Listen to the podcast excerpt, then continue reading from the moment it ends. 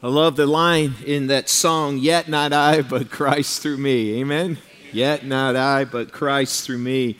Today we began a book study in the book of Philippians. We're going to be walking right through the book, and we've entitled this series The Joyride, a, a map through the book of Philippians. And if you pull back into the time when this was written, it was written by Paul. Paul wrote 13 books of the New Testament. It was written 10 years after he had helped plant the church in Philippi.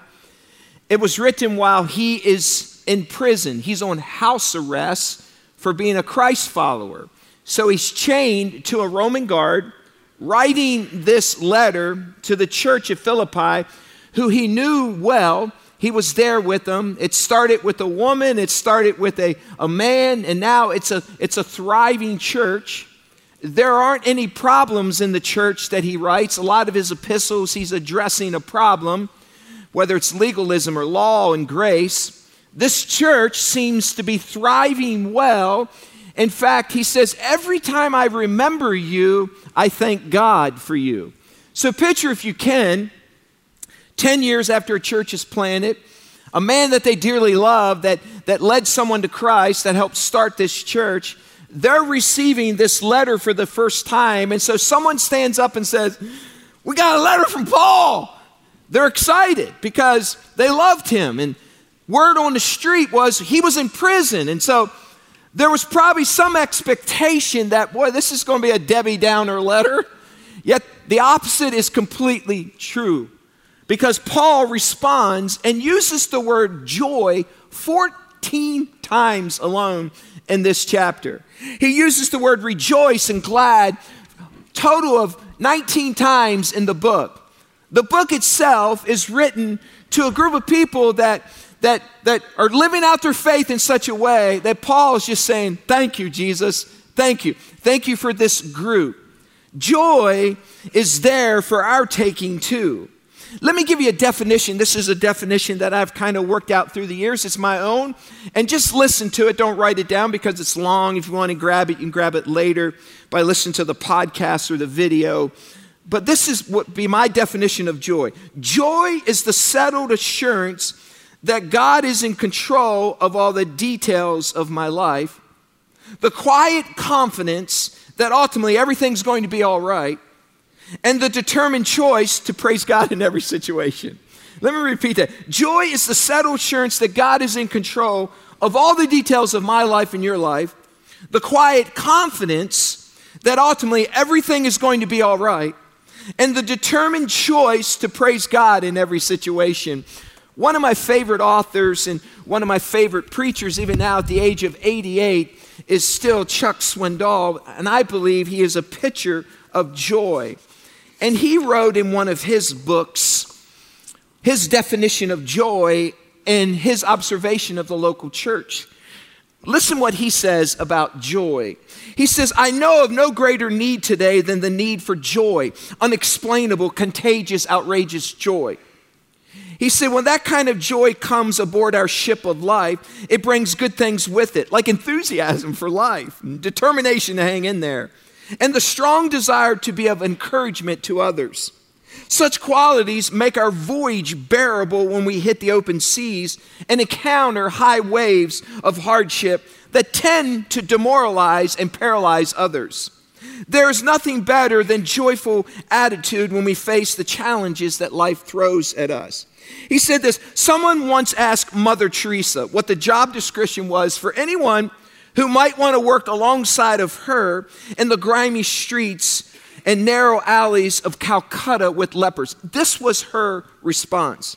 Without hesitation, she mentioned only two things the desire to work hard and a joyful attitude. It has been my observation, Swindoll says, that both of these qualities are rare. But the second is much rarer than the first. Diligence may be difficult to find, but compared to an attitude of genuine joy, hard work is commonplace. He said, unfortunately, our country seems to have lost its spirit of fun and laughter.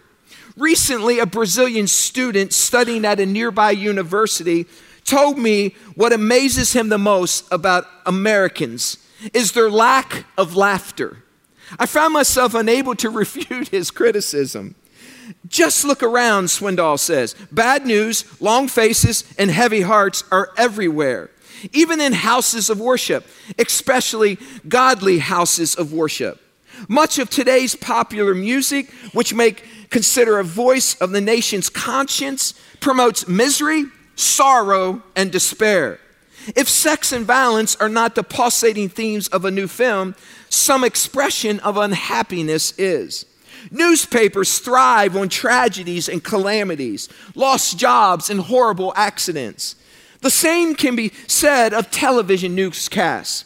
Swindoll says even the weather reports give their primary attention to storms, droughts, and blizzards. Tomorrow is usually partly cloudy with a 20% chance of rain. Never mostly clear with an 80% chance of sunshine. If you do not find laughter on the tube, either in its it is a recorded laugh track on or some stup- on some stupid sitcom or a stand-up comedian telling filthy jokes. He closes by saying this. This long face, heavy-hearted attitude has invaded the ranks of Christianity. Visit most congregations today and search for signs of happiness and sounds of laughter, and you often come away disappointed. Joy. The gigantic secret of Christians is conspicuous by its absence.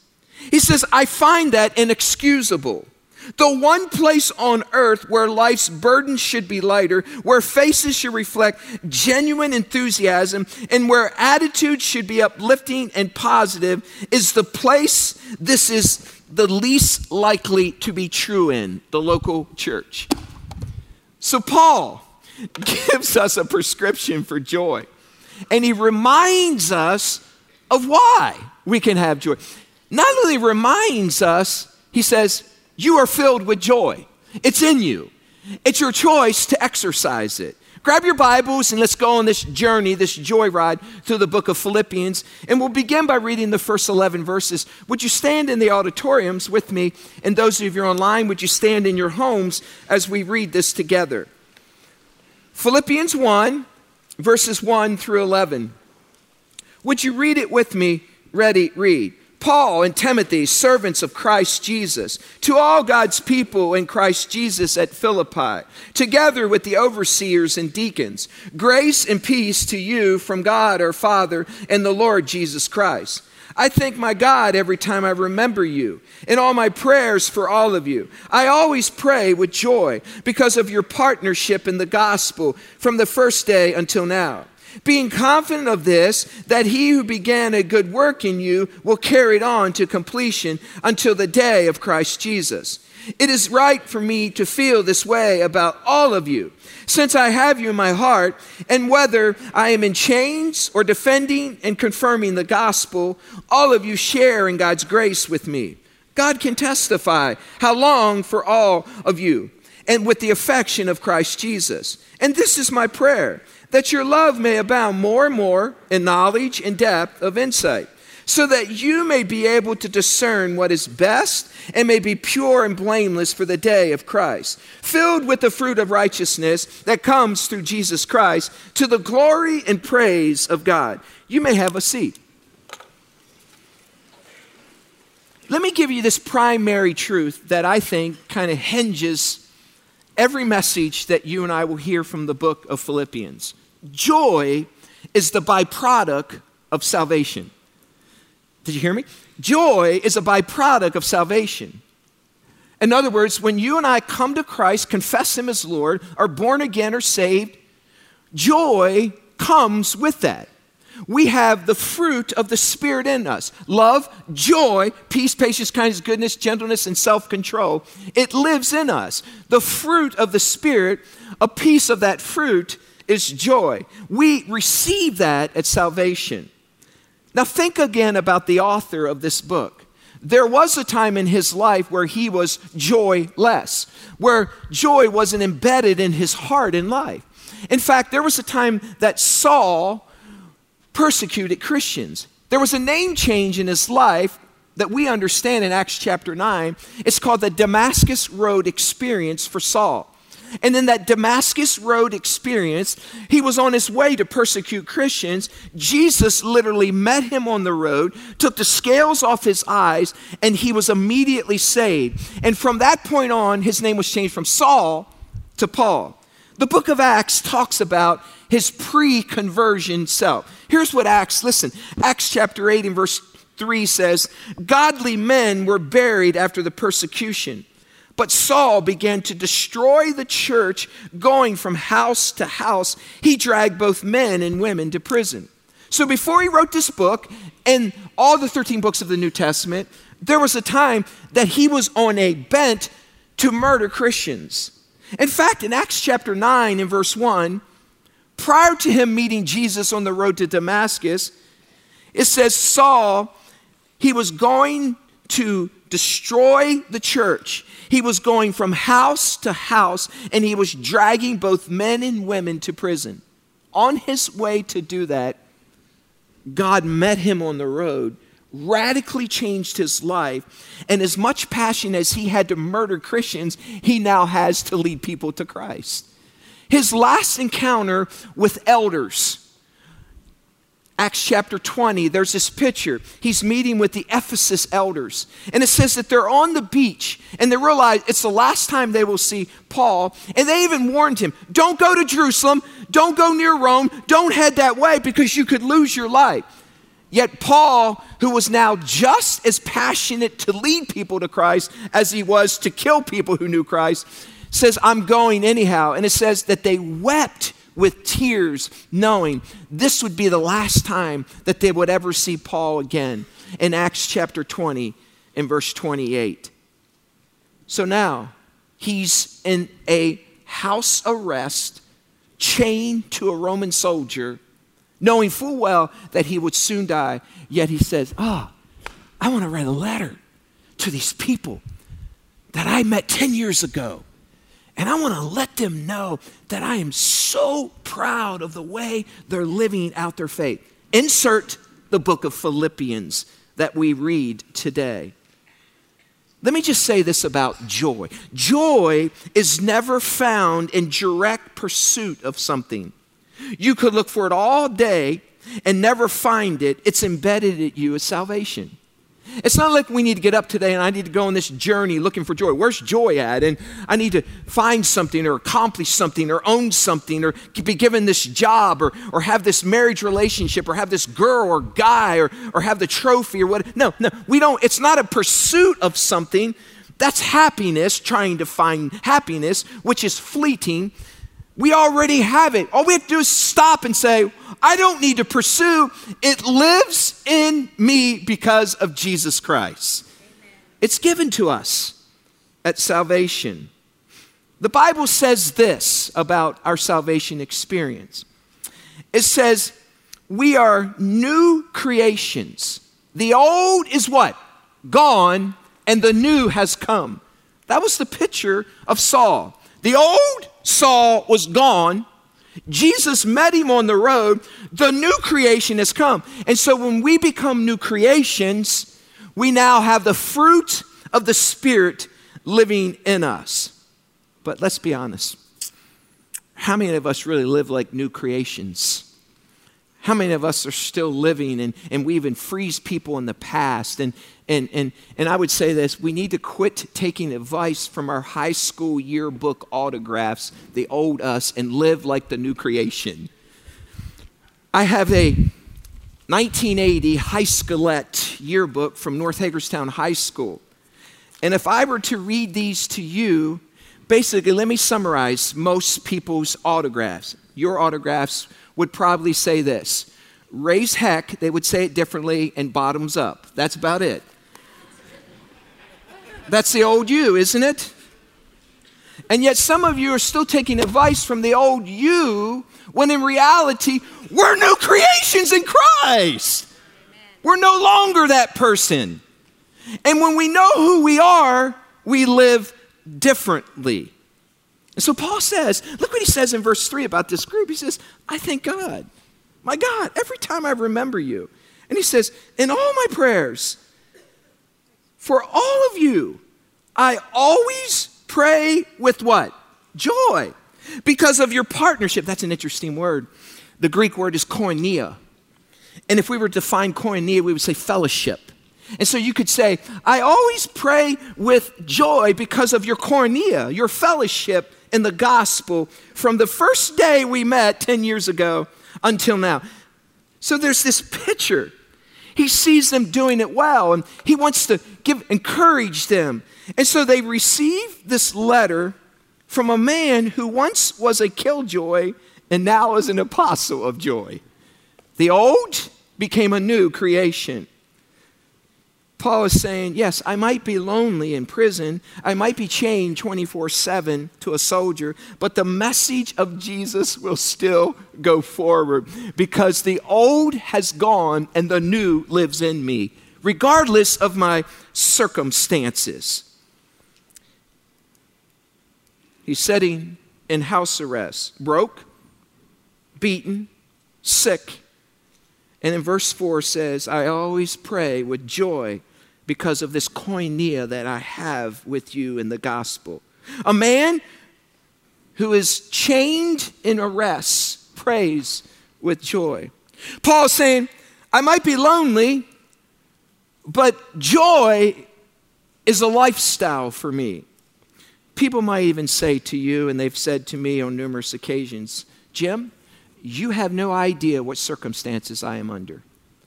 And the truth is, I probably don't. And there are some circumstances that many of us face that are heavy. And Paul says, even we can feel overwhelmed to the point of death, Second Corinthians, that it's very heavy. And there are circumstances that I don't. But the truth is, if you were to say that to me, you have no idea what circumstances I'm under, I might say this to you What are you doing under your circumstances?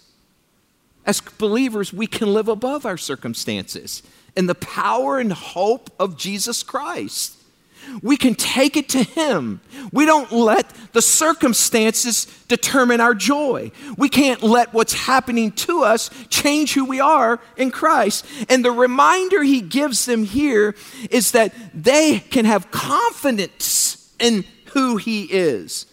Often, the underlying cause of joyless Christians is rooted in the lack of trust in God's plan for their lives.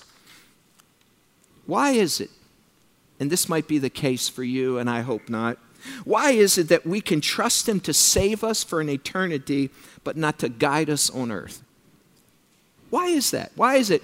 Oh, Jesus, I know I'm going to heaven, and I trust you and the, and the work of the, Jesus, of you on the cross. I accept it freely. Thank you, Jesus. And I look forward to that day. But Lord, I don't know if you can get me through this. If God can give us eternal life, He can guide us through earthly problems. Amen. You see, somewhere along our journeys, we began to believe a lie. And here's how it goes that suffering shouldn't be part of a Christian's life. Yet I read in Hebrews chapter 12, the author says there about Jesus, for the joy set before him, he endured the cross. Jesus, perfect in every way, died on a cross, never committed a sin. And he says, for the joy set before him, he endured that suffering. Paul says this later for Christ to live is Christ, but to die is gain. You see, when we set our minds on things above and not earthly things, we live differently. Maybe we need reminded of some basic Christianity from time to time. I know I do. I can run to the next thing and then forget about the truths, just basic 101 Christianity. Here's some basic truths that maybe you and I both need reminded of today. Let me just begin with this Earth is not our home. Quit acting like it is. this is not home. Life is not about you and me, it's about Jesus Christ. We will suffer. We are supposed to carry crosses. And the last time I checked, crosses require suffering. We will die. We will not live forever. Sin has destroyed and damages people and possessions and environments. That's the curse of sin. We, you and me, yes, Jim, we deserve hell. We don't deserve a perfect, painless, drama free life. Our days are numbered, you heard Pastor Mike say last week. But in light of all that, here's basic Christianity Romans chapter 5 and verse 8. But God demonstrated his love for us in that while we were still sinners, Christ died for us. While all that's true, but God, insert Jesus, died for us. Paul would later say this about basic Christianity, Romans 15 13. May the God of hope fill you all with joy and peace as you trust in him, so that you may overflow with hope by the power of the Holy Spirit. Here's the problem, though it's very evident, and we're all guilty of it. The problem is this in our lives we focus on the wrong thing. For visual illustration, suppose this is the duration of your life. If I were to stretch a timeline from birth, and those of us who know Christ, eternally. So this rope literally is a picture of eternity. So just, just picture that, that with me. There's no end to what is to come. And so we have this incredible picture that God has given us of eternal life from the time we know Him and get to know Him to the end. So picture if you can. This is what's to come.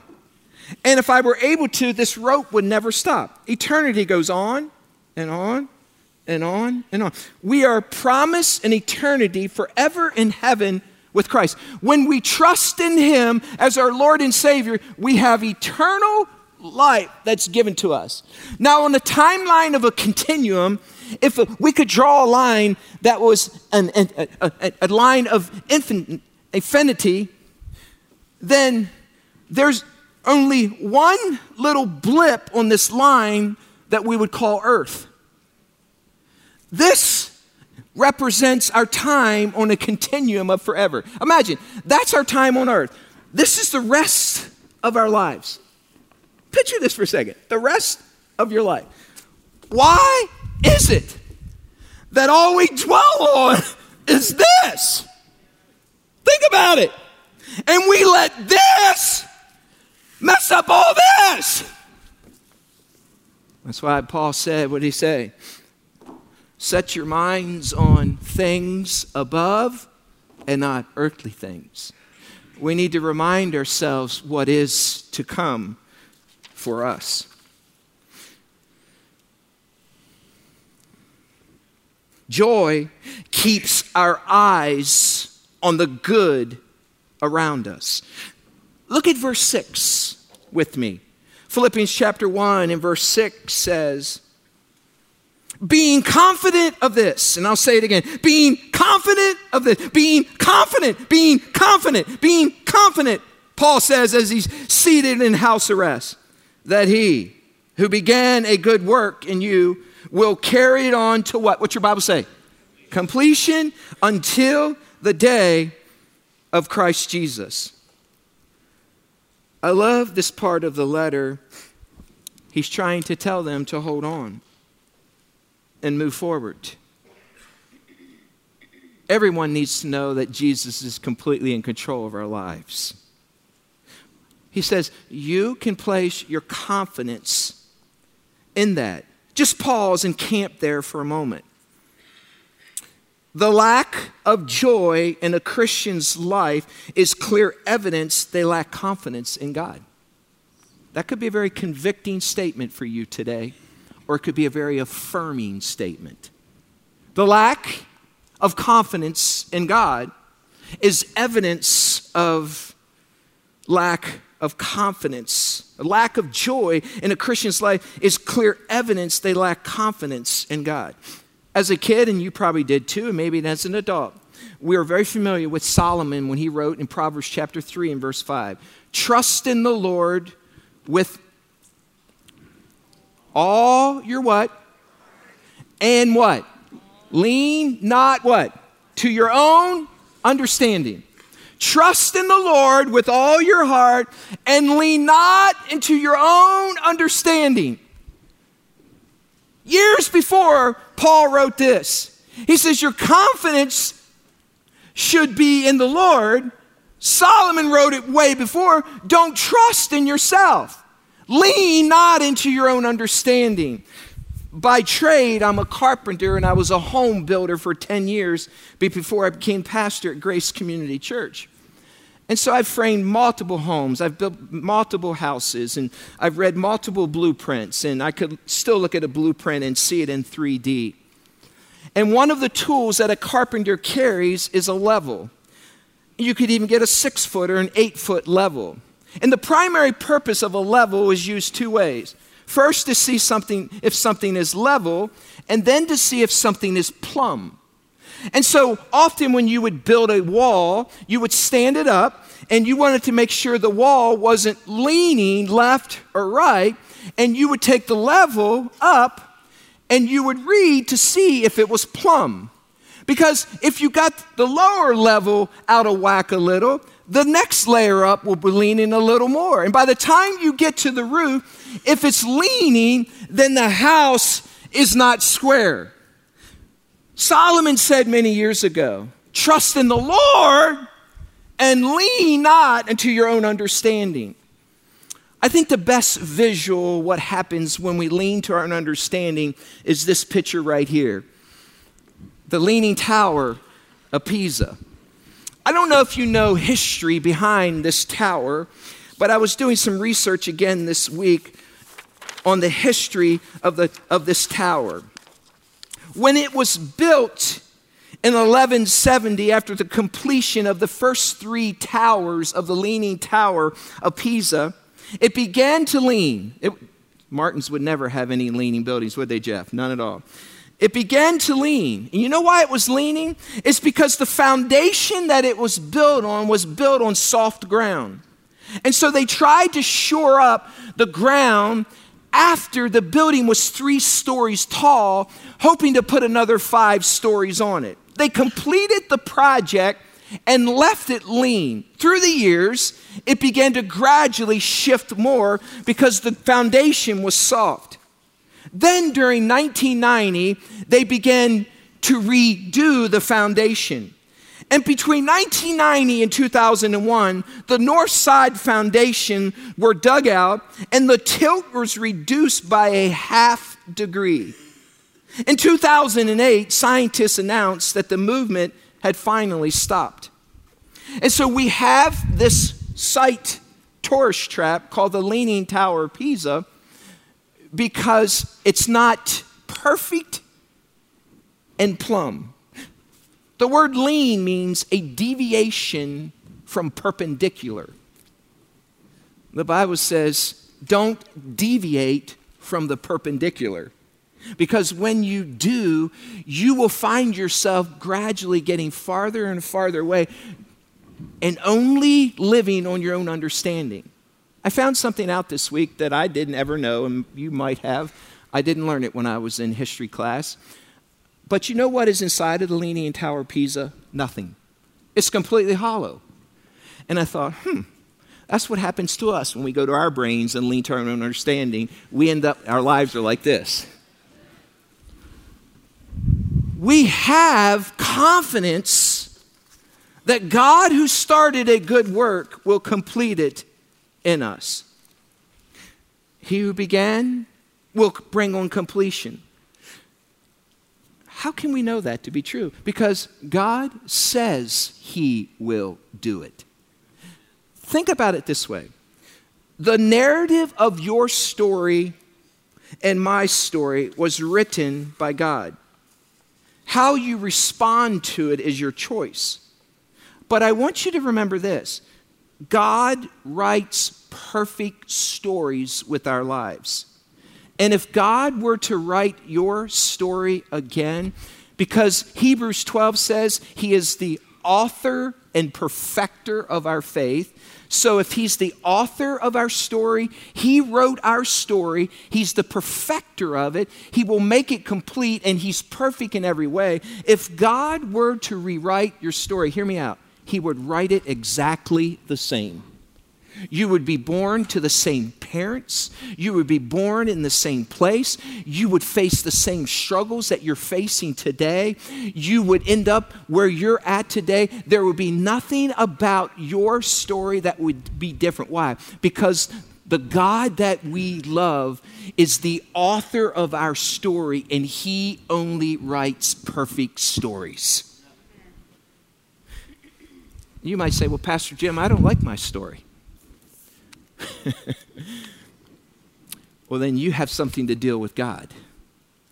If you've ever read a book, if you've ever read a biography or autobiography about someone, it's a story of their life. Right now, our men in Fight Club are reading the Louis Zamperini story, Unbroken. It's an incredible story. And if you were to jump into chapter one or two or eight of Louis' story, he is so far from God, so far from God, and if you begin to go through the pages of this book, and if you finally get, those of you who haven't got that far yet, when you finally get to the end of this story, you will see a story of grace where Jesus saves his soul. But here's the problem you and I want to be in the last chapter of the story. And right now, you might only be in chapter 55 of your story.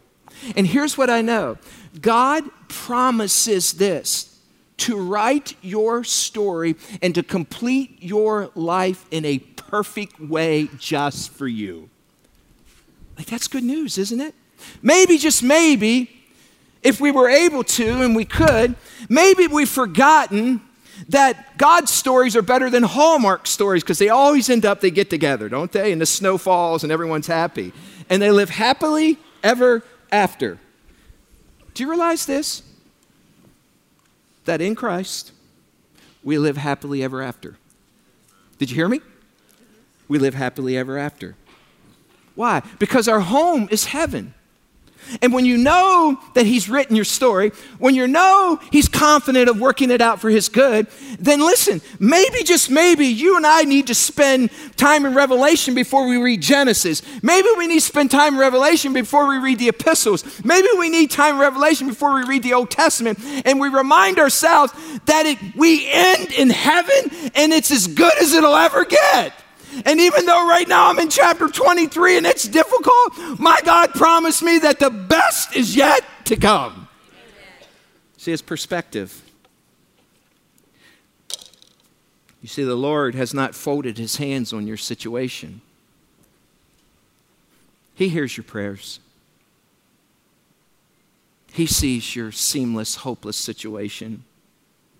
He feels your broken heart. He knows when you've lost that loved one. You might even had a child that once walked with God, has now walked away. And you're heartbroken over it. Maybe your husband left you and your wife left you. Maybe you just got a doctor's report that just rocked your world. Maybe you're not certain how you're going to make it in these uncertain times. Maybe even your passion for Jesus is waning. I can read Philippians chapter 1 and verse 6 and say this to you.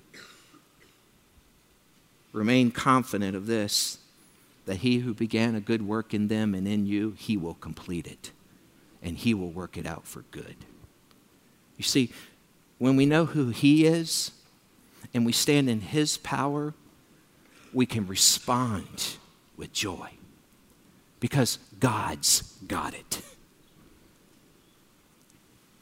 It's in these kind of seasons that we must take firm confidence in the Lord because it's not up to us, it's up to God. And our God, you need reminded, and I need reminded, has a 100% track record of winning.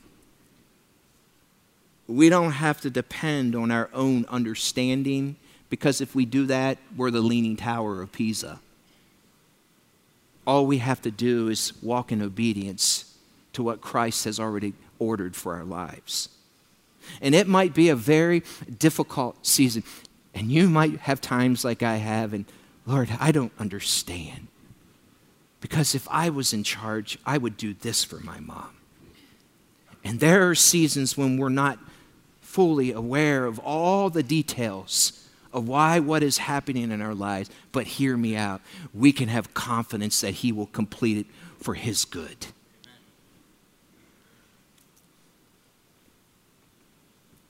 Many people consider verse 6 one of the greatest verses in the Bible. I would put it in my top 10. It's where we get the term perseverance of the saints, or even the perseverance of God. Because it says in verse 6 again, the verse 6 says, being confident of this, that he who began a good work in you will carry it on to completion until the day of Christ Jesus. And what does that mean to us today? Here's what this means theologically to you and me salvation begins with God, He makes the first move. And unless God took the initiative, we would still be running from Him. God takes responsibility, hear me out, for completing this work in us. Nothing will block the accomplishment of His divine purpose in your life. Amen? Nothing. We can be confident in that. God is not finished with us yet. You know how I know that? Because you're still breathing. Well, make sure you hope that you're still breathing. He won't let us stay the same we are today. Let me just ask a personal question. How many of you are a lot different than that? Why? Because God has been doing the work of sanctification in your heart and life. And each day we're becoming more like Him. He is chipping away at us until we are conformed into the likeness of His Son. He promises to do that for those who are called according to his name. Some of us, if we're honest, we got a long ways to go, don't we? But listen, don't be in distress because of that. Just know that's God's perfect plan for your life. There will come a day when all of us will be perfect just like Jesus, and it will only happen when we die or he raptures us home. But it doesn't matter. Because here's what I know to be true. Some of us say this word, oh, it's hell on earth for me. Let me tell you, you and I have no clue of what hell is really like. This earth does not produce what hell is really like. But if we use that reference, here's what I know to be true. I'd rather be six inches from hell heading to heaven than six inches from heaven headed to hell. We have security and a salvation that's so rich in Jesus Christ. The circumstances, the trials, the hardships, the, the, the, the, the troubles that you and I go through that overwhelm you. And Paul said, I will, there will be times you'll be overwhelmed even to the filling the point of death. Fail in comparison to what God has promised us that is coming. A place called heaven. No sin, no Satan, no temptation, no sickness, perfectness in every form. Amen? Amen. You know, I've been a Christian my whole life 55 years. I've known Jesus. I'm 60 years old. And I know this to be true that there are certain things that I find about believers that are very common. And this is what I find about joy filled believers. This is my experience, maybe not your experience, but this is my experience. And right now, if I were able to, and you were able to, who is the most joy filled person that comes to mind? Just, just in your mind, picture that person. These are the characteristics of people that I've noticed that tap into this incredible fruit that lives in them. These are things that come to mind. This is what I have observed in my life. And and four things come to mind for me. they often are in good health mentally, physically, and spiritually. Even in the midst of hard circumstances. Secondly, they value discipline and relationships with people. They aren't isolated from other people. They do life in community and do it in a joyful way. Thirdly, they are appreciative and thankful, and their countenance are as bright, even in the pain that they face. They don't have long faces because they tap into the joy that lives in them.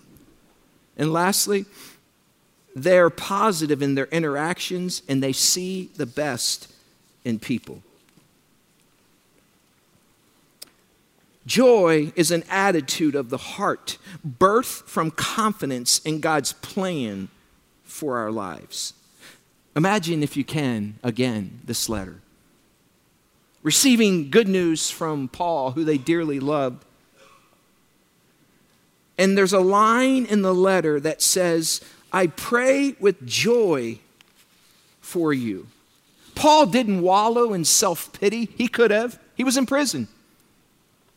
Joy was the emotion through which he wrote this letter and expressed himself. Joy was not an emotion he felt, but a lifestyle that comes as a result of walking in the Spirit and knowing that God is good on His word. You see, if you build your life on circumstances, you are going to be miserable at least as often as you are happy. Way too many people live this way. They live their lives seeking the next thing that makes them happy instead of finding joy and contentment in Christ alone. He is enough. C.S. Lewis said this about joy. He said, Joy is the serious business of heaven. You know, we have teams that we root for, and generally speaking, it's because you were born in that state.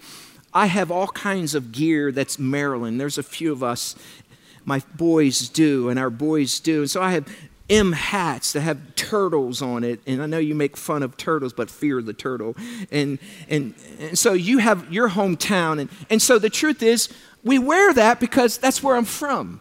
And I grew up a Washington Redskin fan, and I'm a Redskin fan, okay? I, I still am. And so I root for them, and I root for Maryland because that's where I'm from. I'm from. That, that, that's where I live. But the truth is, is that's not where I'm from. I'm from heaven. That's my home. I wonder what a hat with an H representing heaven. I wonder what the logo would look like. We need to get Chris Watson on this. I wonder, I wonder if we just wore hats that had H's on and people say, Where are you from? Heaven. I wonder if we had shirts that just had heaven on them, and as a reminder to us that this is not our home. This is our home, and the best is yet to come. And because this is coming and I have it now, I can walk in joy. He closes up this portion by saying this in verse 9. He says, And this is my prayer for you. Can you picture them? Okay, what's he going to pray about? That your love may abound more and more in knowledge and depth of insight, so that you may be able to discern what is best and, and may be pure and blameless for the day of Christ, filled with the fruit of righteousness that comes through Jesus Christ, to the glory and praise of God. That phrase, pure and blameless, is the Greek word scandalous. It's where we get the English word hypocrisy. And the reason he used this phrase, pure and blameless, is because during this time, potters would make pottery. And if there was a crack in the pottery, they would take wax and they would rub wax in the crack in the pottery. And they would cover up the blemish and so, literally, some would say, have unwaxed lives. In fact, in Latin, it would say, live unwaxed lives. And so, if you were to buy a piece of pottery during Paul's time and you wanted to make sure it was unwaxed, you would literally take it from the potter and say, sit it or set it in the sun. And so you would take it out into the baking sun of the ancient, and in a matter of minutes, what happened to the wax? It would melt away to reveal the scandalous that was inside, the hypocrisy in the pottery. And so Paul says, let your love abound more and more, so that when you, you are tapping into Christ, you will live pure and blameless, scandal, without scandaled lives. Sun tested, S U N, so that when your life is examined, it will be without wax. Isn't that what we do?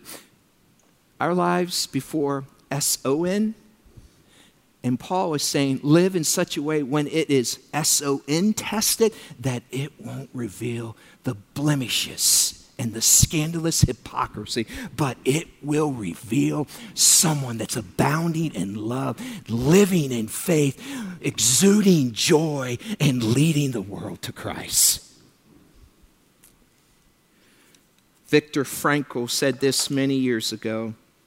Everything can be taken from a man but one thing the last of human freedoms. To choose one's attitude in any given set of circumstances. Here is a man that's locked up, soon to die. Yet, even from the prison cell, he finds joy in knowing that God is in complete control of his life, and he wants them to know that it is well with his soul. Why? Why? Why? Why? Why? Why? Why can we do that? Because all of our lives, God has been faithful to us.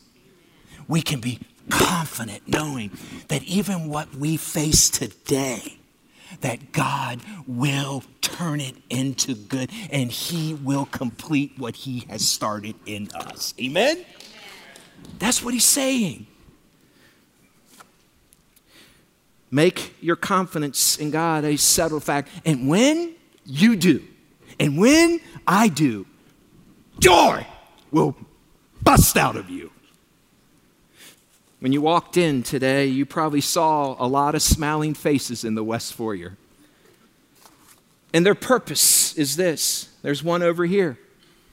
We want you to grab one of those. Now, listen grab a balloon and hand it off to someone. It's got hot chocolate attached to it. And go to someone and say, Man, I appreciate you, and I want you to know that I appreciate what you're doing, and I want you to know that there's this joy in me that comes from this relationship with Jesus, and I could not not just pass it on to you. So grab one on your way out. Lord, all our lives you've been faithful. You're good on your word. I pray that our confidence would be settled in you, and when it is, We'll go back to all these moments where you have been faithful, faithful, faithful. And God, you continue, your blessings continue, and your goodness continues to run us down. In Jesus' name, amen.